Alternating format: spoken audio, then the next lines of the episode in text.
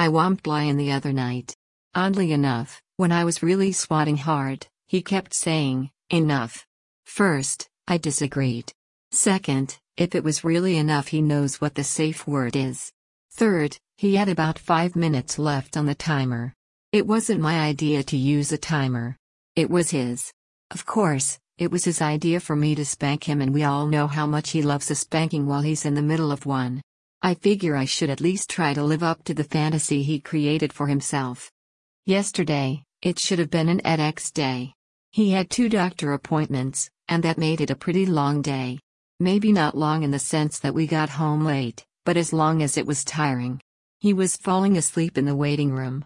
On the way home, I made a stop to pick up my prescriptions and some food. We've both been gaining weight again, so we're going to try the diet meals.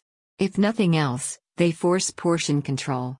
It's too easy to have second helpings of homemade food, and we tend to do bigger portions, even when we are trying not to.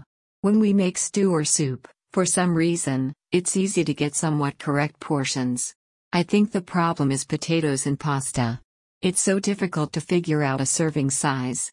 I'll blame it on pasta and potatoes, but it's not all their fault. Since we didn't partake of edX yesterday, we should today. However, today is punishment day.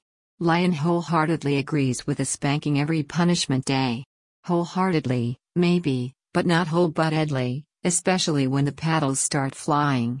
If I can get to his buns in about an hour or so, we might still be able to have some weenie fun.